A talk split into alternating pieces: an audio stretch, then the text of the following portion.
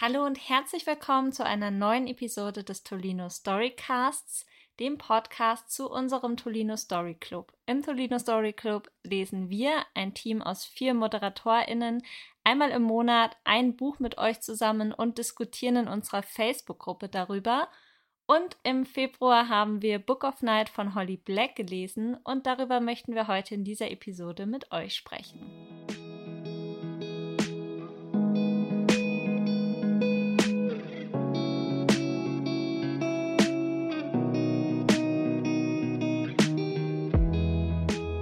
Bin Philipp und an meiner Seite habe ich heute Julia.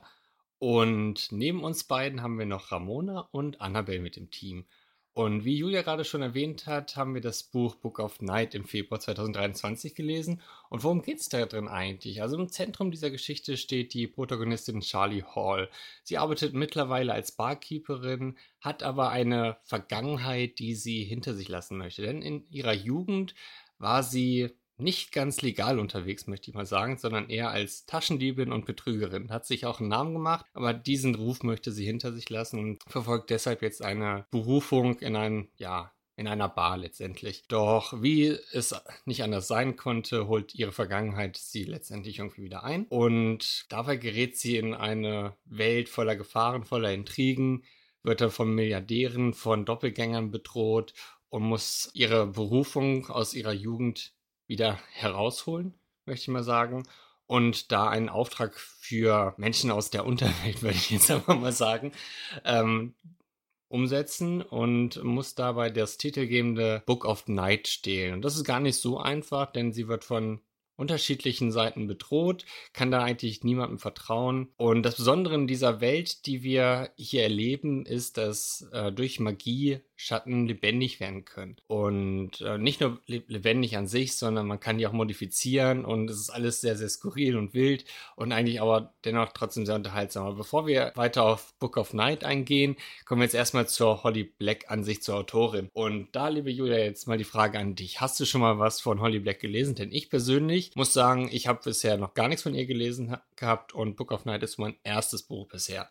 Ja, äh, ich habe tatsächlich schon sehr, sehr viel von Holly Black gelesen. Und ich habe mich auch sehr gefreut, dass wir ein Buch von Holly Black lesen und ich das äh, gemeinsam mit dir moderieren durfte, denn ich habe schon als Kind Bücher von Holly Black gelesen. Ich habe angefangen mit den Spiderwick-Chroniken. Ähm, ich glaube, das ist so das, die bekannteste Buchreihe von ihr. Da gibt es ja auch eine Verfilmung, Verfilmung zu. Und ich glaube, Disney Plus macht jetzt auch eine Serie nochmal, eine neue. Krass. Ja, ich habe irgendwas gelesen. Ich weiß nicht, ob es Disney Plus ist, aber ich glaube, das wird nochmal erneut verfilmt. Aber Spiderwick-Chroniken sind sicher viel vielen ein Begriff. Dann hatte sie ähm, auch noch mal eine Reihe zusammen mit Cassandra Clare, der Autorin von Chroniken der Unterwelt. Die hieß Magisterium. Und ich habe heute beim Recherchieren noch gefunden, dass sie ein Buch geschrieben hat, das heißt Die Zehnte. Äh, das habe ich auch gelesen und ich hatte das Cover noch sehr präsent im Kopf. Ich wusste aber gar nicht, dass es von Holly Black ist. Genau, also ich habe recht viel von ihr gelesen. Aber das heißt, wenn du sagst, in deiner Jugend hast du das gelesen, da war die Zielgruppe also wirklich eine andere als jetzt Book of Night, was sich ja eher an erwachsene Leser gerichtet hat. Das genau. war dann genau. wahrscheinlich eher anders. Ja, das waren Kinder- und Jugendtitel und sie hat tatsächlich auch bisher nur Kinder- und Jugendtitel geschrieben. Also ich glaube, so die neuesten Jugendbücher von ihr sind so Elfenkrone und Co. Ähm, es ist sicher vielen ein Begriff. Ich glaube, mit der Reihe hatte sie auch im Jugendbuchbereich einen Riesendurchbruch, aber ähm, Book of Night ist tatsächlich ihr erstes Buch für Erwachsene und ich habe mich aber total gefreut, weil ich bin mittlerweile ja auch erwachsen und äh, ja, bin da so ein bisschen mitgewachsen, was sehr schön ist. Das stimmt, das begleitet dich dann auch immer. Und wenn so eine Autorin dann dich dein ganzes Leseleben begleitet, ist dann natürlich auch sehr schön, wenn sich auch der Stil der Geschichten ein bisschen an dein Alter anpasst. Genau. Als ob es die Autorin gewollt hätte. Genau, weil ich glaube, Spiderwick und Magisterium, so sehr mir das damals gefallen hat, das würde mich heute nicht mehr so abholen. Ich überlege gerade, Magisterium sagt mir was. Ich bin mir nicht sicher, ob ich das auch gelesen habe oder einfach nur der Name mir was sagt. Und ich wusste auch nicht, dass das von Cassandra Clare und Holly Black ist, also davon mal abgesehen, aber gut, der Titel ist hängen geblieben. Ja, sehr gut. genau, du hast aber gerade eben auch gesagt, du hast noch nie was von Holly Black gelesen. Wie war denn so dein erster Eindruck, als du ins Lesen gestartet bist? Also von Anfang an muss ich sagen, dass mir die Welt, die die Autorin hier in Book of Night erschaffen hat, mir sehr gut, ähm, da es einfach sehr viele Parallelen zu unseren Welt gibt. Es ist einfach in unserer Welt angesiedelt, nur so Kleinigkeiten sind ein bisschen variiert, eben die Magie und ähm, der Einfluss der Schattenwelt an sich. Und ich muss aber gestehen, dass mir das Setting am Anfang gar nicht, also so die, die Handlung an sich schon zugesagt hat, aber der Einstieg an sich, der ist mir gar nicht gelungen. Also ich hatte überhaupt keine Berührungspunkte zu der Welt. Ich hatte sehr, sehr viele Probleme, überhaupt in die Geschichte reinzufinden, weil die Autorin aber mit ganz vielen Begriffen um sich geworfen hat. Und sei es jetzt Blights, sei es, ach, jetzt ist mir der Begriff auch schon wieder entfallen, ähm, aber es sind einfach sehr, sehr viele ähm, Begriffe, die am Anfang vor allem überhaupt nicht näher erklärt werden. Und da hatte ich einfach extrem viele Probleme, erstmal in die Welt hineinzufinden. Es wird zwar im weiteren Verlauf immer wieder Erläuterungen geben, was so die einzelnen Begriffe tatsächlich ausmachen, aber besonders so das erste Drittel bis zur ersten Hälfte, muss ich sagen, hatte ich extrem viele Schwierigkeiten mit der Handlung, weil einfach so viele Sachen ungeklärt oder unerklärt vielmehr ähm, geblieben sind und ich dann einfach gelesen habe, einfach nur Bahnhof verstanden habe und das hat mir so den Einstieg in diese Welt so ein bisschen vermiest. Und äh, wie war es denn bei dir? Äh, ich sehe es teilweise genauso wie du.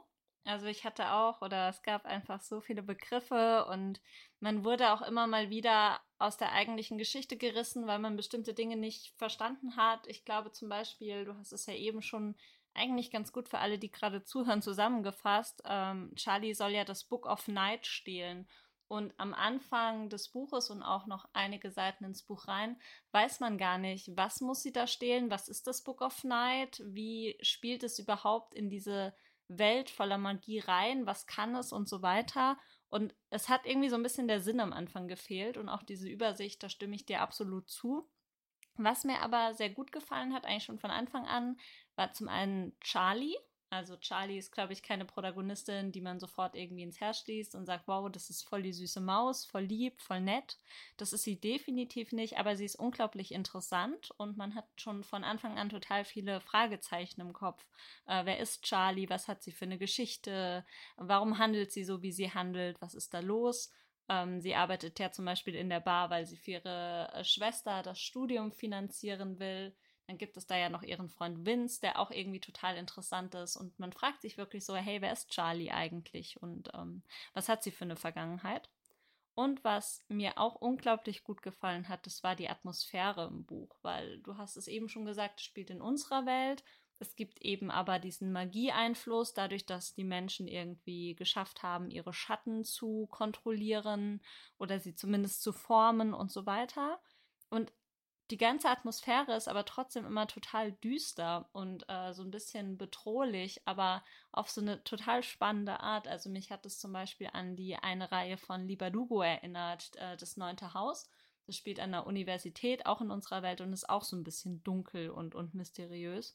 Und ich mag so Bücher. Deswegen waren das so auch so die beiden Punkte, die mich dann dazu gebracht haben, wirklich am Buch dran zu bleiben und es eigentlich von Anfang an ganz gerne zu lesen. Da kann ich dir natürlich auch sehr zustimmen. Vor allem die ähm, Protagonistin Charlie hat da einiges gerettet. Ähm, ich fand es auch besonders schön, dass die jetzt nicht so ein kleines süßes Mäuschen so ungefähr ist, die man sofort ins Herz schließt, sondern eher so ihre Ecken und Kanten hatte und immer was zu verbergen hatte und man nicht von Anfang an genau wusste, was jetzt mit ihr auf sich hatte. Das fand ich sehr schön, dass man durch die ganze Geschichte immer mehr Facetten von der Protagonistin ähm, ja, kennenlernen konnte und einfach durch ihre Macken, die sie irgendwie auch hatte, dann festgestellt hat, dass sie eigentlich doch eine äh, liebenswerte Person ist und man ihre Beweggründe auch immer weiter verstehen kann. Das fand ich dann wirklich sehr schön. Und wie du auch gesagt hast, die Atmosphäre, dieses düstere, leicht dreckige, möchte ich fast sagen, ähm, bisschen bedrohliche, das hat mir echt sehr gut gefallen und hat da sehr gut reinge reingepasst, wie ich finde. Und ähm, es muss gar nicht immer dieses Friede, Freude, Eierkuchen, schöne, heile Welt sein, sondern kann da ruhig mal ein bisschen kaputt sein. Und das macht für mich auch den Reiz aus, einfach um mal zu sehen, wie die Charaktere sich in diesem ähm, bedrohlichen Setting zurechtfinden. Das finde ich eigentlich äh, besonders spannend. Und darüber hinaus muss ich auch sagen, äh, beim Erzählstil finde ich es schön, dass die Autorin das immer wieder geschafft hat, so die Vergangenheit von Charlie mit der Gegenwart zu verknüpfen. Es gibt immer wieder äh, zahlreiche Rückblicke, die, die Charlie ähm, aus der damaligen Perspektive einfach zeigen. Man lernt sie dann auf eine andere Art kennen, wie man sie am Anfang kennengelernt hat, weil am Anfang ist sie halt erwachsen Barkeeperin. In der Vergangenheit lernt man dann Schritt für Schritt immer so die Beweggründe äh, und Charlie an sich als Taschendiebin kennen und auch wie sie die ganze ähm, Fähigkeiten, die sie letztendlich dann als Erwachsene nach wie vor natürlich hat, auch ähm, sich angeeignet hat. Das fand ich dann sehr, sehr spannend mitzuerleben. Und ja, das hat mir doch dann tatsächlich mit am besten an der ganzen Geschichte gefallen. So die Art und Weise, wie, wie hier Charlie ins Zentrum gerückt wurde und auch wie dann die Geschichte erzählt wurde. Ja, das habe ich auch. Also kann ich dir nur zustimmen. Ich fand die Rückblicke irgendwann auch manchmal sogar spannender als das jetzt. Gerade ja, als die Rückblicke so angefangen haben, weil man war nach jedem Rückblick dann ein bisschen schlauer, hat ein bisschen mehr verstanden, wer Charlie ist und hat vor allen Dingen, und das war dann so mein erster, glaube ich, der erste Moment, wo ich so ein bisschen auch nochmal überrascht war vom Plot. Man hat dann erfahren, also was wir jetzt wissen ist, Charlie hat eine zwielichtige Vergangenheit. Sie hat gestohlen, sie hat betrogen mit ihrem Stiefvater bzw. dem Freund von ihrer Mutter zusammen. Das weiß man dann äh, recht schnell.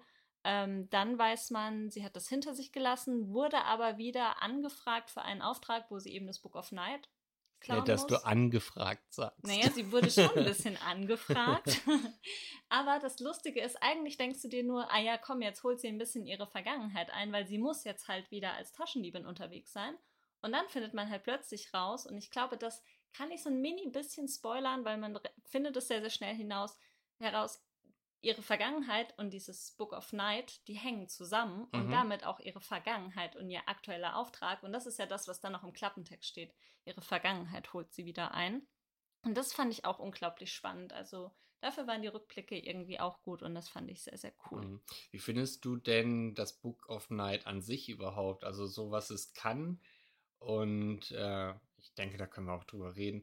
Äh, wenn du die Möglichkeit hättest, dieses Book of Night tatsächlich zu benutzen, würdest du es denn auch tun? Ich würde es nicht benutzen. Tatsächlich. Weil, ja, ja, tatsächlich, weil das Book of Night ist ja da, um einen, oder in diesem Buch steht, und das macht es, glaube ich, für den Auftraggeber von Charlie so interessant, dass es einen Bleit erschaffen kann. Und das Wort hast du eben schon in den Mund genommen. Blights sind tatsächlich Schatten, die eine eigene Kontrolle übernommen, also die, die, die selbst die Kontrolle übernommen haben. Ansonsten ist es ja bei dieser Schattenmagie so, dass du entweder zum Beispiel deinen Schatten verändern kannst, du kannst ihm zum Beispiel ein anderes Aussehen geben oder du kannst jemanden dafür bezahlen, dass er das tut. Und es gibt auch ein paar Leute, die können ihren Schatten Dinge befehlen, zum Beispiel ausspionieren oder irgendwie mit anderen Schatten kämpfen oder. Ja, das waren dann die Glomisten, richtig? Ja, ich glaube schon. Aber Pleits sind ja irgendwie noch mal eine Spur gefährlich, weil sie ein Stück weit aus deiner Kontrolle gehen. Und das würde ich nicht machen. Du?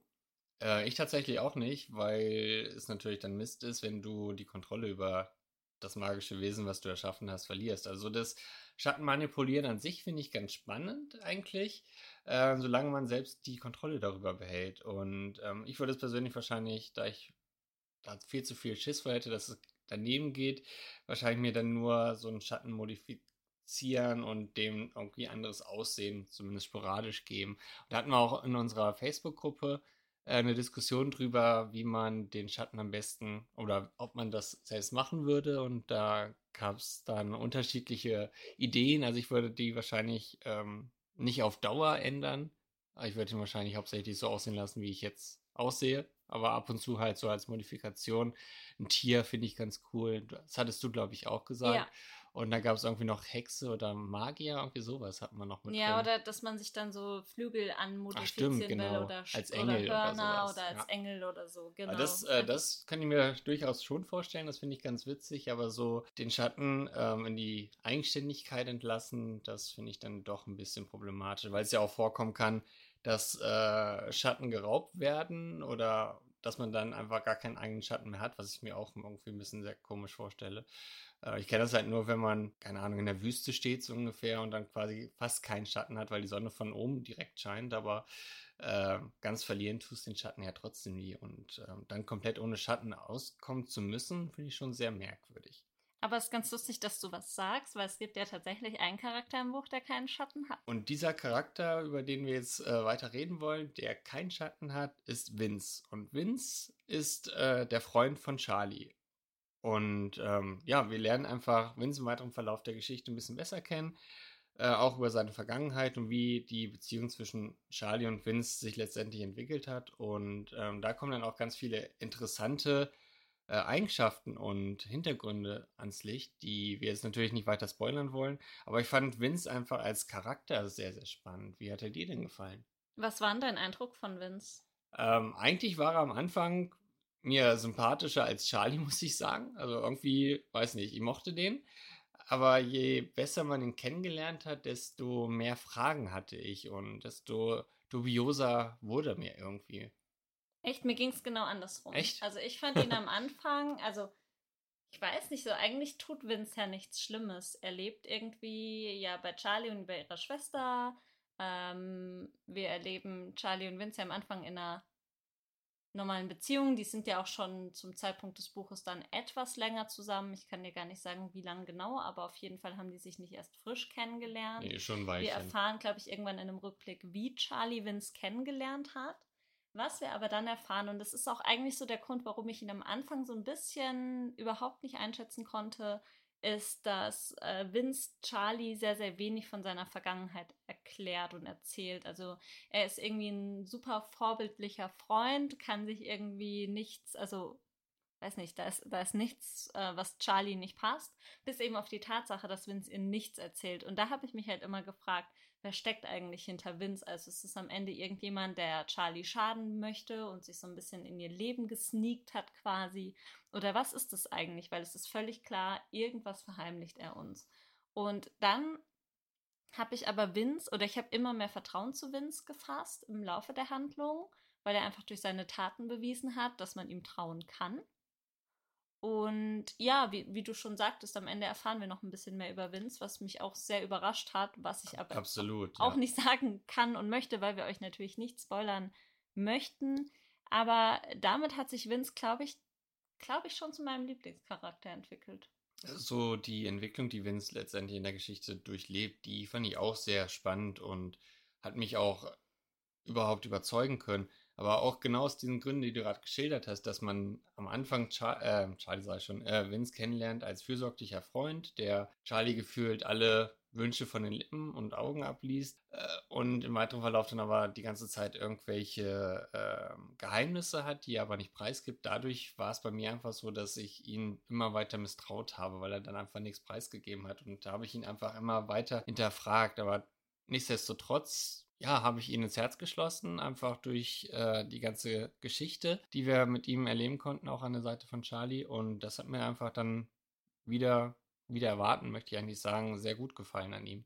Egal wie sehr ich ihn zwischendurch misstraut habe. Ja, das ging mir am Ende dann definitiv auch so.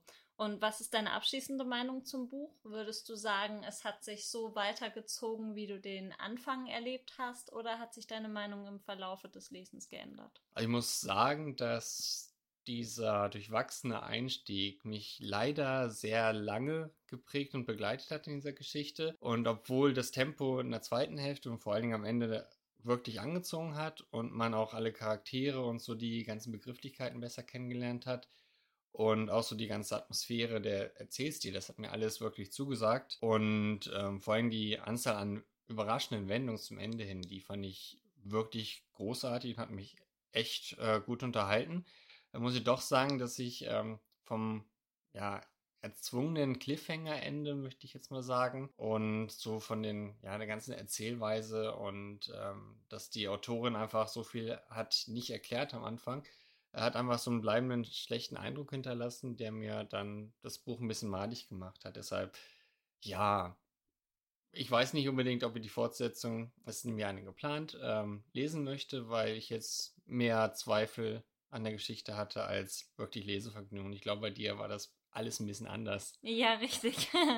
genau, äh, also das Einzige, was mich am Buch gestört hat, ist, dass ich am Anfang nicht so gut reinkam.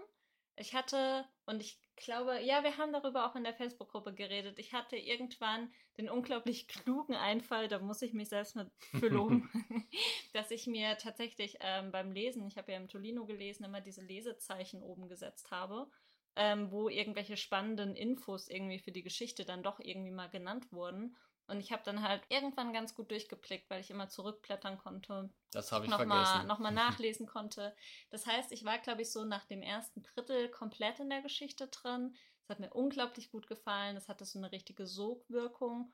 Und du hast auch gerade gesagt, am Ende wird es für dich, war es für dich dann besser. Und bei mir wurde das Ende dann von ja, ist ganz gut und gefällt mir auch gut zu wow, es ist so ein richtig gutes, krasses Buch. Ähm, da gibt es ja wirklich so viele Plot-Twists, die irgendwie überraschen. Und ich weiß gar nicht, bei welchem Buch ich das zuletzt hatte, dass ich wirklich so oft mir dachte, so, okay, wow.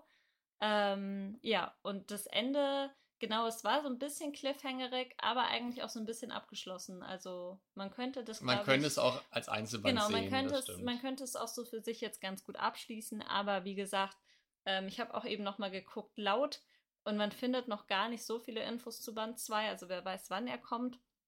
Aber laut einer Info auf Goodreads hat Holly Black auf Instagram confirmed, dass es ähm, oder das Book of Night eine Dilogie ist oder als Dilogie geplant ist. So muss man es, glaube ich, sagen, weil es ist noch nichts seitens eines Verlags angekündigt. Aber im Gegensatz zu dir werde ich die Fortsetzung von Book of Night auf jeden Fall lesen. Da freue ich mich schon sehr drauf. Vielleicht ist dann auch der Einstieg ein bisschen einfacher, weil man ja die Welt jetzt mittlerweile kennt und nicht mehr ewig überlegen muss, äh, was das jetzt womit auf sich hat. Von daher, na ja, gut. Genau. Wenn du es gelesen hast, lass mich gerne beraten. Dann, äh, genau, sage ich dir, wie ich es fand und ob ich es dir empfehlen würde zu lesen. Genau. Und das war's auch schon mit äh, unserem kleinen Gespräch zu Book of Night, äh, zu unserem Februarbuch. Aber es geht natürlich auch weiter mit dem Tolino Story Club im März. Und äh, ja, das ist mal wieder ein, ein, ein Genre für dich, oder? Das mhm, Märzbuch. Voll. Wir lesen nämlich ähm, Du bist mein Lieblingsgefühl. Das ist der neue Roman von äh, Kira Kroh. Und ähm, Philipp hat Glück, er muss nämlich nicht mitlesen. Das Buch werden Ramona und Annabelle lesen und äh, dann mit euch zusammen diskutieren. Und falls ihr es noch nicht gesehen habt oder vielleicht sogar noch gar nicht in der Tolino Story Club Gruppe seid, aktuell läuft tatsächlich auch schon die Abstimmung für unser Aprilbuch. Da stehen ein Fantasy-Buch, ein Thriller und ein Sci-Fi-Buch zur Auswahl. Wenn es also eher eure Genres sind, äh, schaut auf jeden Fall mit rein und da wird auf jeden Fall Philipp wieder mitlesen. Ich freue mich auf jeden Fall auf genau. die Leserin und auf euch. Und wir freuen uns dann natürlich sehr, euch alle bei Facebook in unserer Gruppe begrüßen zu dürfen. Wenn ihr jetzt Lust bekommen habt, mitzulesen, findet ihr in unseren Show Notes auch den Link zur Facebook-Gruppe und zur Tolino-Seite des Story Clubs. Dann habt einen wunderschönen Lesemonat und ihr hört uns in einem Monat wieder. Bis dann. Tschüss. Tschüss.